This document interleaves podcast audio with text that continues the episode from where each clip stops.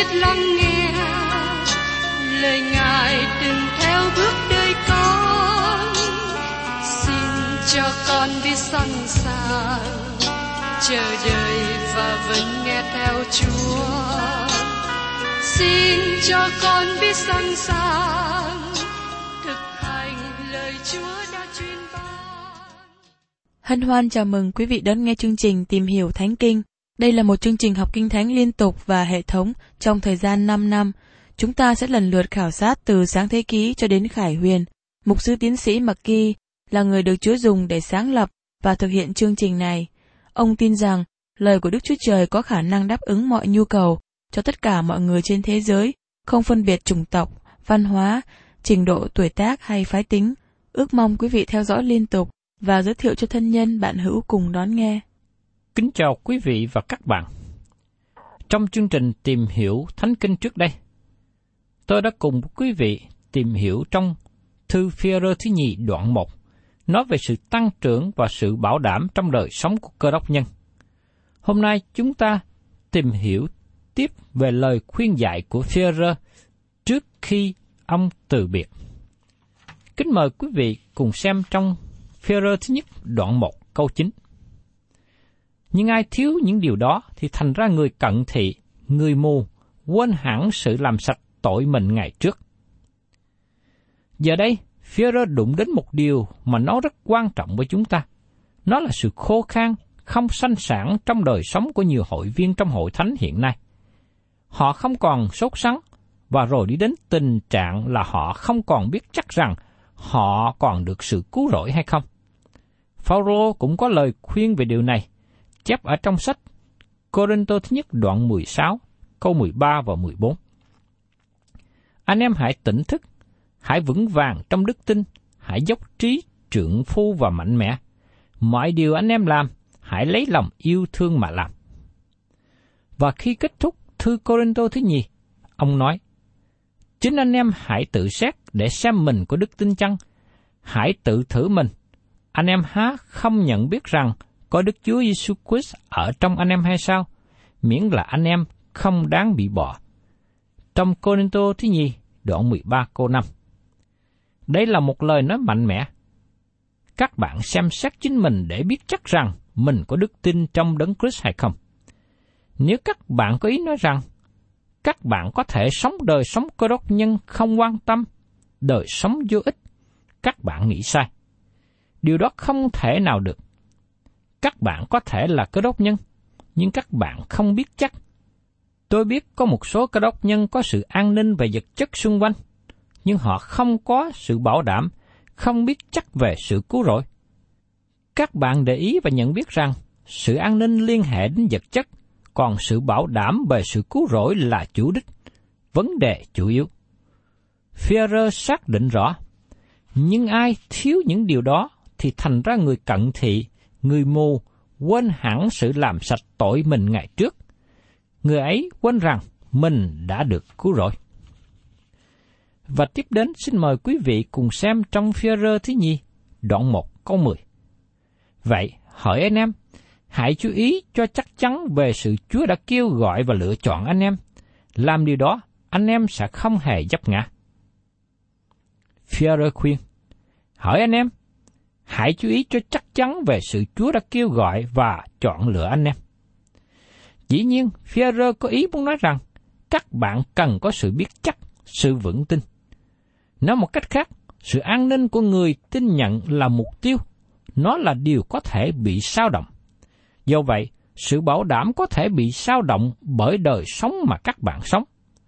Nếu các bạn không sống thành thật, không theo lẽ thật, các bạn nằm ngủ trên giường ngủ ban đêm và ưu tư là không rõ mình có được tái sanh chưa. Thật ra, Đấng Christ làm tất cả mọi điều cần thiết để cứu các bạn và giữ các bạn được cứu. Đời sống cơ đốc nhân của các bạn cần trở nên ý nghĩa, và đó là điều các bạn cần thể hiện ra. Tôi đã lập gia đình một thời gian rất lâu. Tôi không hề thức dậy lúc ban đêm và nghĩ rằng không biết mình có lập gia đình hay chưa. Nhưng tôi cần làm cho đời sống chúng tôi có ý nghĩa. Tôi cần thể hiện nó. Tôi đã xây dựng đời sống hôn nhân trong một thời gian rất dài. Cũng giống như thế, trong đời sống cơ đốc nhân của các bạn, hãy chú ý cho chắc chắn về sự Chúa đã kêu gọi và lựa chọn mình. Hãy để nó trở nên chủ đề trong lòng của các bạn và biết rằng các bạn là con cái của Đức Chúa Trời. Làm điều đó, anh em sẽ không hề dấp ngã. Tôi đã nói với nhiều cơ đốc nhân mà họ rơi vào tội lỗi. Một điều rất lý thú đối với tôi là tôi không hề nói với họ sự bảo đảm trước khi rơi vào tội lỗi. Các bạn thấy rằng một người thiếu sự bảo đảm là người thiếu nền tảng vững chắc cho mình. Tiếp đến, chúng ta cùng nghe ở trong phía thứ nhì, đoạn 1 câu 11. Dương ấy, anh em sẽ được cho vào cách rộng rãi trong nước đời đời của Đức Chúa Giêsu Christ là Chúa và cứu Chúa của chúng ta.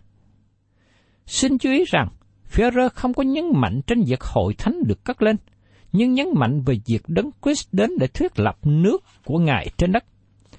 Tại sao như vậy? Chúng ta tìm biết lý do là khi Führer nói tiếp ở trong câu 14. Vì tôi biết tôi phải dội lìa nhà tạm này, như Đức Chúa Giêsu Christ đã bảo cho tôi. Các bạn chú ý, Führer là sứ đồ không có hướng về việc hội thánh được cất lên. Ông biết rằng ông không còn sống bao lâu để thấy ngài hội thánh được cất lên, bởi vì Chúa Giêsu đã nói rằng ông sẽ chết bởi sự tuẫn đạo. Vì thế, Führer biết rằng chỉ còn một thời gian rất ngắn nữa, ông sẽ rời khỏi đền tạm này, tức là rời khỏi cơ thể này. Đây là phương cách tốt đẹp khi nói về sự chết. Führer biết rằng chỉ còn một thời gian ngắn nữa, ông sẽ rời khỏi thân thể này và đi vào sự hiện diện của Đức Chúa Trời. Vì thế, ông nói về nước đời đời của Đức Chúa Giêsu Christ, vì ông biết rằng không có sự cất lên trong thời gian ngắn sắp đến cho ông. Mời quý vị cùng xem tiếp trong phía thứ nhì, đoạn 1 câu 12. Bởi vậy cho nên, dù anh em biết rõ ràng và chắc chắn trong lẽ thật hiện đây, tôi cũng sẽ nhắc lại những điều đó cho anh em chẳng thôi. Vì Führer biết rằng, ông không còn ở với họ lâu hơn nữa. Vì thế, ông cảm thấy cần kêu gọi các thánh đồ này tăng trưởng trong ân điển. Ông sợ rằng đời sống tâm linh của họ bị lão hóa, suy tàn. Ngày nay có nhiều cơ đốc nhân như thế, và tôi tin rằng các bạn sẽ gặp một số người như vậy. Họ suy tàn trong đời sống thuộc linh, họ đang té ngã xung quanh, và hình như không có năng lực. Và tiếp đến, chúng ta cùng xem ở trong phía thứ nhi, đoạn 1 câu 13. Nhưng tôi còn ở trong nhà tạm này bao lâu, thì coi sự lấy lời răng bảo mà tỉnh thức anh em là bổn phận của tôi vậy. Một lần nữa, Führer nói rằng, cơ thể của ông giống như đền tạm. Khi nào Führer còn sống, ông cần nhắc nhở họ những điều quan trọng này. Führer nêu một gương tốt của một người chăn, trung tính phục vụ trong suốt cả đời mình. Và tiếp đến, trong Führer thứ nhì, đoạn 1 câu 14. Vì tôi biết tôi phải dội lìa nhà tạm này, như Đức Chúa Giêsu Christ chúng ta đã bảo cho tôi. Tại đây, Führer đề cập đến những lời mà Chúa Giêsu đã nói với ông khi Ngài chuẩn bị buổi ăn sáng cho ông và các môn đồ trên bờ biển Galilee sau khi Chúa Giêsu phục sinh. Điều này được kỹ thuật lại trong văn đoạn 21 câu 18 và 19. Quả thật, quả thật ta nói cùng các ngươi, khi ngươi còn trẻ, ngươi tự mình thắt lưng lấy, muốn đi đâu thì đi. Nhưng khi ngươi già, sẽ giơ bàn tay ra, người khác thắt lưng cho và dẫn đi đến nơi mình không muốn. Ngài nói điều đó để chỉ về phía rơ sẽ chết cách nào đặng sáng danh Đức Chúa Trời. Và sau khi đã phán như vậy, Ngài lại rằng, hãy theo ta. Phân đoạn trong thư thứ hai này là một trong những phân đoạn quan trọng nhất trong cả lời của Đức Chúa Trời. Vì thế, tôi xin đi qua một cách cẩn thận để các bạn có thể biết và hiểu những gì Führer đang nói ở đây. Giờ đây các bạn có thể thấy tại sao tôi gọi thư tín này là bài ca từ biệt. Nó giống như lời nói trên giường bệnh lúc sắp qua đời. Khi một người nằm trên giường bệnh sắp qua đời, người ấy có ý muốn nói một số điều quan trọng. Nếu như trong đời sống của người ấy trước đây thường hay nói dối, thì đây là cơ hội để người ấy nói sự thật. Thật là lý thú khi đọc trong lời của Đức Chúa Trời, có ghi nhận một số lời của những người trên giường bệnh lúc lìa đời. Tôi nhắc lại một số thí dụ từ trong cựu ước. Trong sáng thế ký đoạn 49 cho chúng ta bối cảnh buồn và cũng giống như bi kịch. Gia Cốp gọi 12 con trai đứng xung quanh giường bệnh, rồi Gia Cốp nói lời tiên tri liên hệ đến mỗi đứa con của ông. Và các lời tiên tri này ứng nghiệm một cách chính xác. Khi môi xe biết rằng ông không được vào đất hứa, nhưng sẽ chết trên núi Nebo của xứ Moab, môi xe đã gom 12 chi phái của Israel đến và ông chúc phước cho họ trước khi chết. Nó cũng gần giống với điều Gia Cốp đã làm trước đây. bây giờ, môi xe giảng cho họ những bài giảng quan trọng, như chúng ta xem được kỹ thuật lại trong sách phục truyền lực lệ ký. Tiếp đến, chúng ta thấy trường hợp của Giô-se. Khi ông già và chuẩn bị lìa đời, ông cũng gọi các chi phái Israel đến và ban cho họ những lời khuyên giải sau cùng. Sau đó, Giô-se kêu gọi họ đi theo Đức Chúa Trời và nói cho họ lời làm chứng về chính đời sống của ông. Nhưng ta và nhà ta sẽ phụng sự Đức Giê-hô-va. Kế tiếp, chúng ta thấy đời sống của David. Vua David sắp lìa đời. Ông đã gọi con trai của mình là Salomon đến. Tôi không tin rằng ban đầu David muốn chọn Salomon là người nối ngôi. David thích và muốn chọn Absalom, nhưng Absalom bị giết vì phản nghịch. Sau đó, David chọn Salomon và nói với con trai của mình rằng, ta sẽ đi con đường mà thế gian sẽ đi. Đó là hình ảnh của sự chết. Tôi không biết các bạn là ai và hiện đang ở đâu, nhưng tôi có thể nói với các bạn con đường mà các bạn đang đi. Các bạn đang đi con đường của cả thế gian và sẽ đến Nghĩa Trang. Tôi nhận biết rằng lời nói này không được êm tai, nhưng đó là con đường của tất cả chúng ta. Vua David giao trách nhiệm cho Salomon xây các đền thờ của Đức Chúa Trời và kêu gọi khích lệ dân Israel giúp đỡ Salomon. David nói với cả hội chúng rằng, Salomon, con trai của ta chỉ là một con đó mà Đức Chúa Trời đã chọn, hãy còn trẻ tuổi non nớt và công việc lại lớn lao. Vì cái đền đó chẳng phải cho loài người đâu, bèn là cho Jehovah Đức Chúa Trời. Trong sự ký thứ nhất đoạn 29 câu 1 Chúng ta cũng thấy nhiều hình ảnh và lời nói trong Kinh Thánh Tăng ước khi một người sắp qua đời. Khi Chúa Giêsu đến thành Jerusalem và dự lễ vượt qua sau cùng, Ngài có lời giảng rất rõ ràng trên phòng cao cho các môn đệ của Ngài.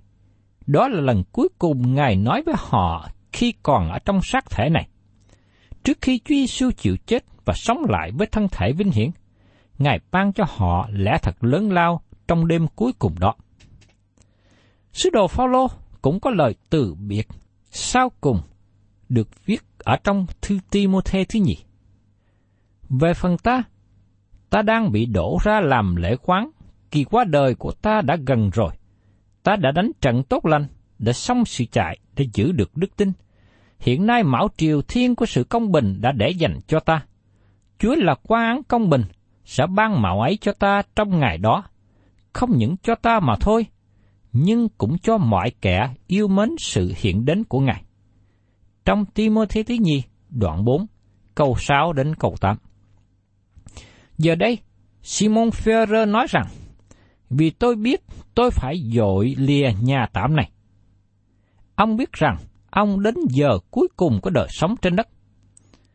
Theo truyền thống kể lại cho chúng ta biết rằng, Phêrô bị xử đóng đinh với đầu ngược xuống. Riêng tôi không tin là có nghĩa như thế. Thay vào đó, tôi tin rằng việc này liên hệ đến sự chết của Chúa Giêsu khi Ngài bị đóng đinh trên thập tự giá và đầu Ngài hướng thẳng lên trời. Nhưng Simon Ferrer cảm thấy mình không xứng đáng chịu chết cùng một phương cách như Chúa của ông. Vì thế, ông chết với đầu cục xuống. Khi Simon Ferrer nói rằng, tôi phải rời nhà tạm này, chỉ nhiên, ông đang đề cập đến thân thể của ông. Từ ngữ mà Peter dùng cho chữ đền tạm trong tiếng Hy Lạp có nghĩa là căn liêu, hay một chỗ ở. Cả Peter và Paulo dùng lối diễn tả này khi đề cập đến thân thể. Paulo viết ở trong Corinto thứ nhất đoạn 5 câu 1. Và chúng ta biết rằng nếu nhà tạm của chúng ta ở dưới đất đổ nát, thì chúng ta lại có nhà đời đời tại trên trời, bởi Đức Chúa Trời, không phải bởi tay người làm ra. Một cái liều thì rất mỏng manh, không bền. Nếu các bạn không tin hay chưa kinh nghiệm được điều này, xin các bạn tìm mua một cái liều và dựng dọc theo đường lộ và ngủ tạm để thấy nó như thế nào. Cái liều đó có thể bị gió thổi xẹp xuống hay bị bay đi. Khi chúng ta chết, nó là lúc mà cơ thể của các bạn và tôi đang ở trong, được đặt vào giấc ngủ. Cơ thể này ngủ trong bụi đất, hay nó khác hơn là cơ thể này bị chôn vùi xuống bụi đất. Khi Đức Chúa Trời tạo dựng nên Adam, Ngài lấy đất và nắng nên thân thể của ông. Con người của chúng ta được tạo dựng từ đất. Cơ thể con người của chúng ta chứa đựng 15 hay 16 hóa chất mà các bạn có thể tìm ở trong dầu ngày hôm nay.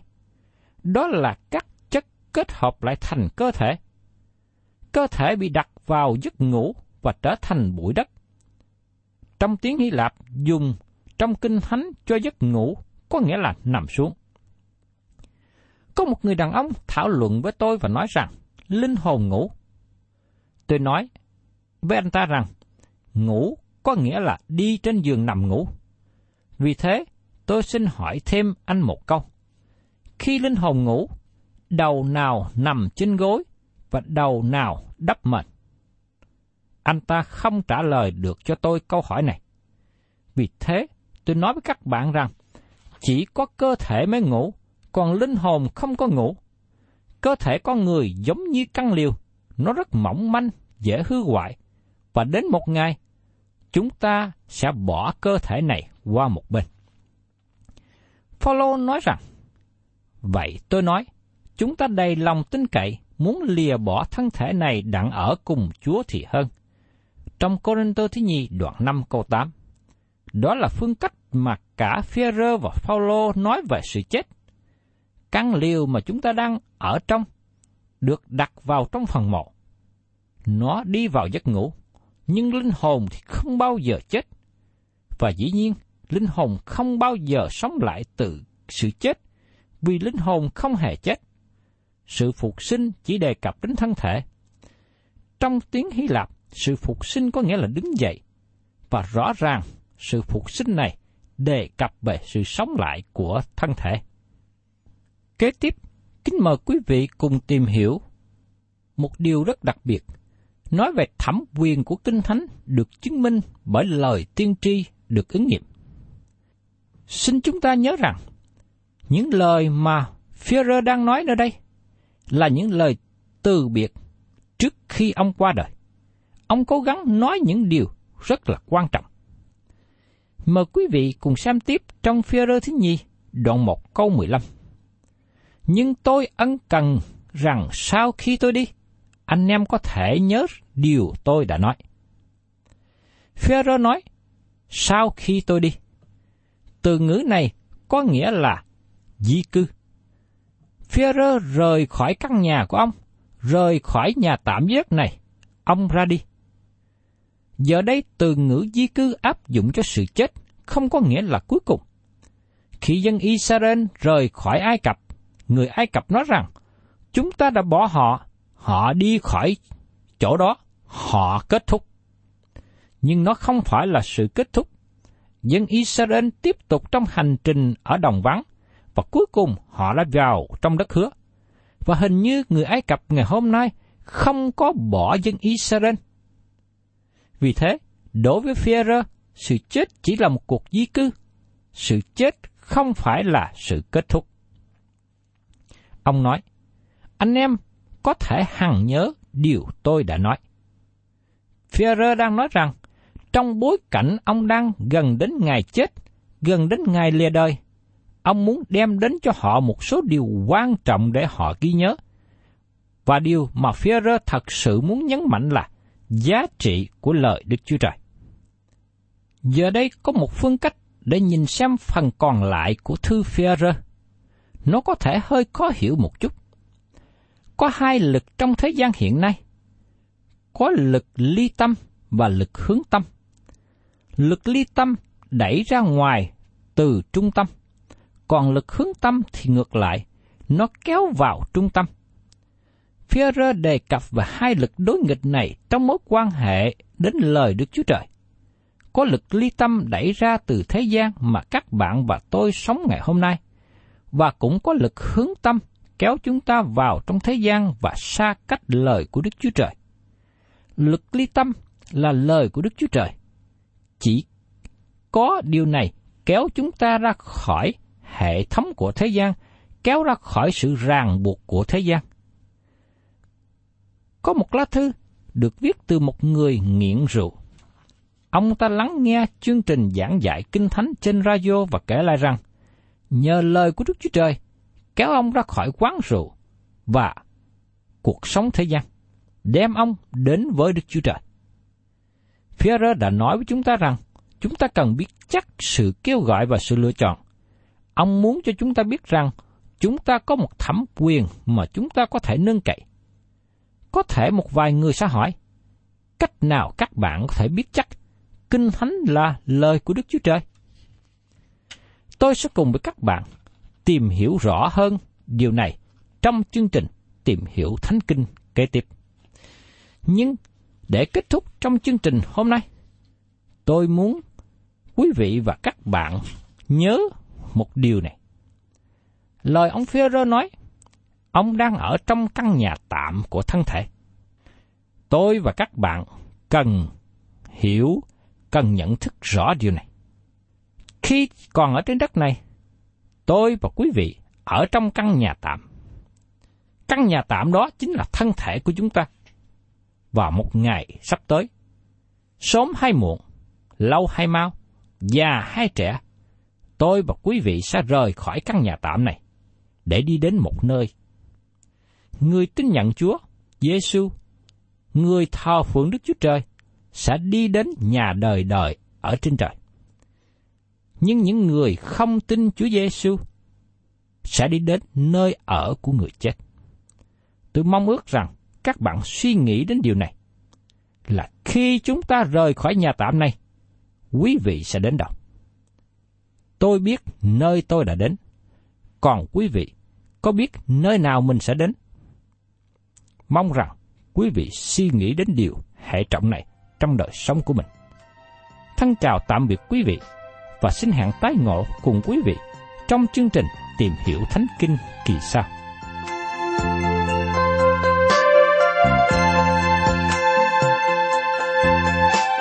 Cảm ơn quý vị đã đón nghe chương trình Tìm hiểu Thánh Kinh. Nếu quý vị muốn có loạt bài này, xin liên lạc với chúng tôi theo địa chỉ sẽ được đọc vào cuối chương trình. Kính chào quý thính giả.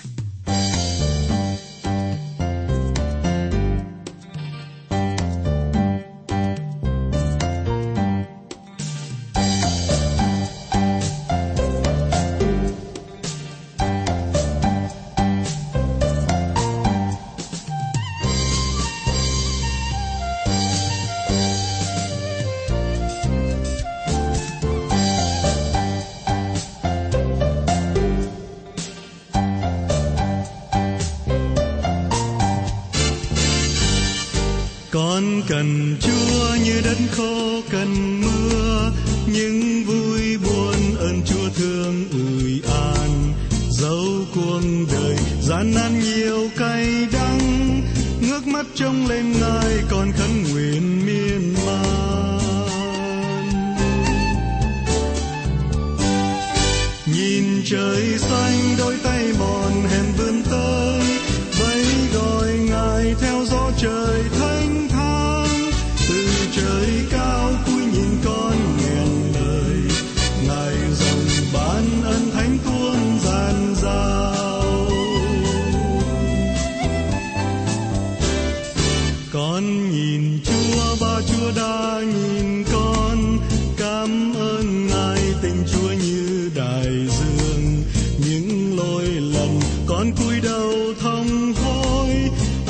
cha nhân từ tha thứ tội cho con.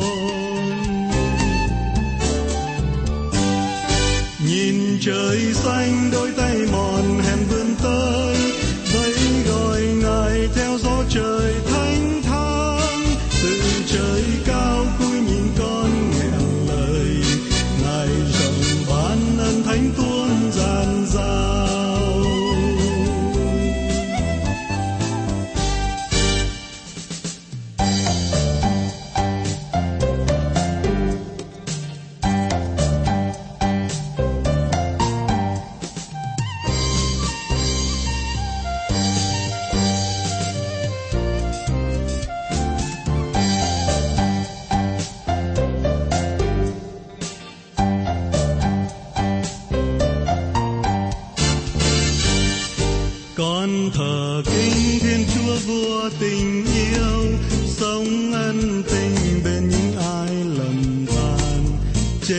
chụp hình can về chiều xưa ấy.